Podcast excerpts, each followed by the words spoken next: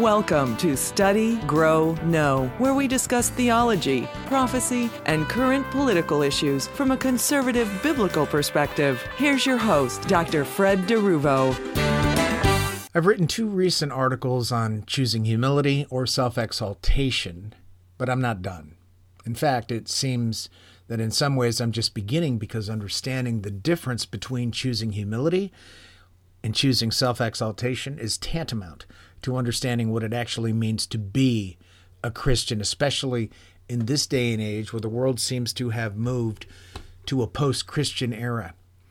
It is that important, and how I wish I would have not merely known this, but lived it for years rather than simply beginning to understand it after 53 years of being a Christian. Maybe that applies to you as well, I don't know. The truth of the matter, as far as the Bible is concerned, and specifically Jesus' own teachings on the subject of humility or self exaltation, is more than simply profound. The concept is literally the foundation upon which Christianity rests. Without the proper attitude and understanding of just how diametrically opposed humility versus self are to one another, we cannot live a life of victory in Christ consistently. I said consistently, not perfectly. Jesus repeatedly taught that we are to lose our life and deny ourselves. We should take no thought about ourselves. In other words, don't feed self. Didn't Jesus also note that we need to lose our lives in order to find it in Matthew 16:25? For whoever desires to save his life will lose it, but whoever loses his life for my sake will find it. So, this finding ultimately means salvation. We receive salvation by denying and ignoring the dictates and the pull of self because we see the truth of the matter that we need someone, capital S, outside of self to save us. Focusing on self all the time keeps us from seeing that truth. This is why God has to open a person's eyes from outside of us. And in the Matthew 16:25 verse that I just read, Jesus is speaking of the salvation that we find only in him. So if we want eternal life, we must be willing to go against our natural proclivities and reach out to Jesus, denying self's demands that we appease it. Self wants our attention and obedience. Self is diametrically and continually opposed to God. Self is instead of God and is probably the biggest type of antichrist that exists aside from the coming antichrist who will be the epitome of self. Self will not go away quietly or easily.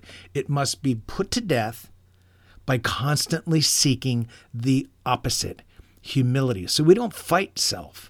We turn our back on self, we ignore it, and we reach for something else. A longtime reader sent me a note about his father and a truth he learned years ago, and from a Catholic priest, though the, the reader's dad was not even Catholic himself. The priest essentially told him, And whoever exalts himself will be humbled, and he who humbles himself will be exalted. That's Matthew 23 12. It is when people see the truth that they need Jesus that they begin to consider denying the self within them. When they deny self to embrace Jesus, they become saved. What they are literally doing is saying that self is a liar and Jesus is the truth, so they turn their backs on self. They come to understand that what self has been telling them for years is all based on lies. Jesus has and is the truth. And he says that unless a person is born again, you know, which means from above spiritually, they cannot see or enter the kingdom of heaven. John 3 3. And that was said to Nicodemus, a religious spiritual leader within the nation of Israel during Jesus' day. So once a person becomes a Christian, they may sense a real joy that they've never had before. It buoys them up and carries them along. However, this often fades and daily living remains. Because I was one who had that truly uplifting experience after receiving salvation that did carry me along. When it began to fade, I thought something was wrong. So I spent years chasing after that feeling. which is what led me into the charismatic movement. Those folks seemed happy and content and always had a smile and a cheerful word. Unfortunately, their theology, in my opinion, is seriously off because feelings tend to elevate self. Why? Well, because you're always looking inward to gain some sort of satisfaction about your Christian life and experience. Jesus' way of humility doesn't do that. So my first article on this subject, which is number link number 1 in the transcript, I talked about the fact that trying to lose weight by avoiding sugar was not working at all. The more I thought about not having sugary treats, the more I wanted them. There had to be a different method. Well, I eventually discovered it on the bathroom scale. Watching my weight reduce became the reward to avoiding sugary treats. It helped me avoid the things that pack the weight on. My focus went from sugary treats to the bathroom scale, and I noted in that previous article that both are rewards. They are. The sugary treat is a reward because it tastes good and it satisfies. But that reward comes with nasty side effects like weight gain, increased blood sugar levels, fatigue, foggy mind, etc. The bathroom scale offers a reward as well, and that is watching my weight go down. Now, along with that, the other rewards include lower blood sugar levels, lower cholesterol, clear mind, overall better health, etc.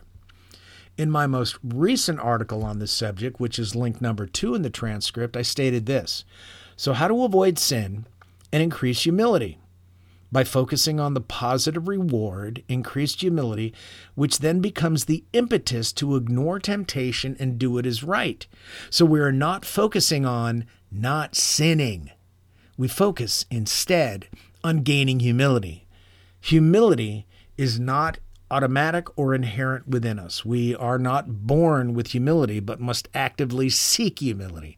Humility is outside of self. It is not part of self at all. It must be sought by us and in all situations.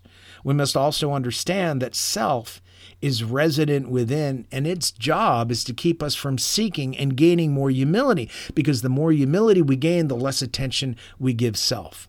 It's one or the other, and it's really that simple. Now, unlike my involvement in the charismatic movement, where I thought I was seeking God in humility, but I was actually focused on self and my feelings, it was a deceptive way to make me think I was on the correct path. But when all is said and done, I was simply exalting self. Now, in truth, self does not like it when we ignore it and will retaliate by creating tension within us, doing what it can to refocus our minds on self the enemy of self is, you guessed it, humility. And the enemy of humility is, you guessed it, self. Let's take a quick look at one incident in the life of a person who came in contact with God the Son and was forever changed because of it, due to the fact that the person deliberately chose humility, refusing to make excuses for himself. The man's name was Zacchaeus, Luke 19 1 to 10. Jesus had just come in uh, to Jericho, and we immediately read about the chief tax collector named Zacchaeus. We know that tax collectors were despised by Jews, and many were Jews themselves. Tax collectors were able to keep a percentage of what they took in legally above that for their services, giving everything owed to Rome, but keeping anything above what they collected that did not need to go to Rome. Obviously, some tax collectors took far more than they should have, so that doubled the hatred they received from average Jews. Now, Zacchaeus was rich, we're told in verse 2. How did he become rich? Could he been, have been one of the those individuals who took far more than he was supposed to take? We don't know. However, he obviously heard about Jesus through the grapevine and wanted to see him problem was that Zacchaeus was very short, so he did what he could to get above the crowd, and that involved climbing a sycamore tree. Now, when Jesus passed underneath the sycamore where Zacchaeus was in that tree, Jesus stopped and called out to him, Zacchaeus, make haste and come down, for today I must stay at your house. Verse 5. Fascinating, isn't it? Jesus knew that Zacchaeus was the guy who he would spend with time with at his home that day. And it is interesting to me that tax collectors in general appreciated what Jesus offered, Matthew, etc., and responded positively to him, generally. Now, it's interesting also that people could have accused Jesus of wanting to go to Zacchaeus' house because he knew that his every need would be met good food, servants to wash his feet, etc. But clearly, this was not the reason at all. The reason had to do with Zacchaeus' salvation. So immediately people began to complain. Oh, he has gone to be a guest with a man who is a sinner. Verse 7. Now, we don't know who these people were, but I have to wonder if Pharisees, scribes, or other religious leaders were in the crowd. They seemed to show up wherever Jesus was just to give him trouble. Apparently, they had nothing better to do. It didn't seem to bother Jesus, though, but before Jesus spoke, Zacchaeus responded to the grumblings of the people himself. He said, Look, Lord, I give half my goods to the poor. And if I have taken anything from anyone by false accusation, I restore fourfold. Verse 8. So, what Zacchaeus said here is remarkable and proof of his genuine repentance and seeking humility. He was actually promising to give half of his wealth to the poor. And if he turned out that he had taken anything from anyone through cheating them, he would restore it fourfold. These are not mere words, folks. I'm aware that translators and commentators disagree on what is actually meant here, but I take it to mean that he was far more willing to part with half of what he owned to be right, to be, you know, seen as humble in the Lord's eyes, to do what was right. The Mosaic law only required 20%, not 50%. So, what prompted Zacchaeus to take this approach? Only one thing humility. He was desperately seeking it. He reached for it and he embraced it. He ignored self's desires to remain aloof, rich, and quote unquote right about everything. He pushed self aside roughly and, in fact, did more than what was right according to the Mosaic law, as I've already pointed out. A person cannot do this unless gaining humility is the goal. We Christians need to adjust our thinking. We need to see humility as the overarching goal for victorious Christian living and the foundation upon which we sit, because it's Christ. The most humble person in the entire world was Jesus. We need to understand it's not easy, but if we keep humility as the constant reward, we will find it becoming easier as time goes on. We need to end the debate with self push past it, turn our backs on it, ignore it, and reach for and embrace the humble way that Jesus tells us will end up in our actual exaltation. Isn't that strange? The way to be exalted in the end is to embrace humility constantly. In every situation we, we face, we should seek humility. This is what the narrow, difficult path that Jesus speaks of, that I mentioned before, is all about. It's not about giving into self, it's not about gritting our teeth and doing things with self effort. It's about denying self in order to reach for and gain more humility because this is the very essence of Christ's character. Embracing humility is the reward that leads us along the narrow, difficult path. Isaiah 11 tells us something that is very important for us. It tells us about the Lord's inner character and strength. There shall come forth a rod from the stem of Jesse, and a branch shall grow out of his roots.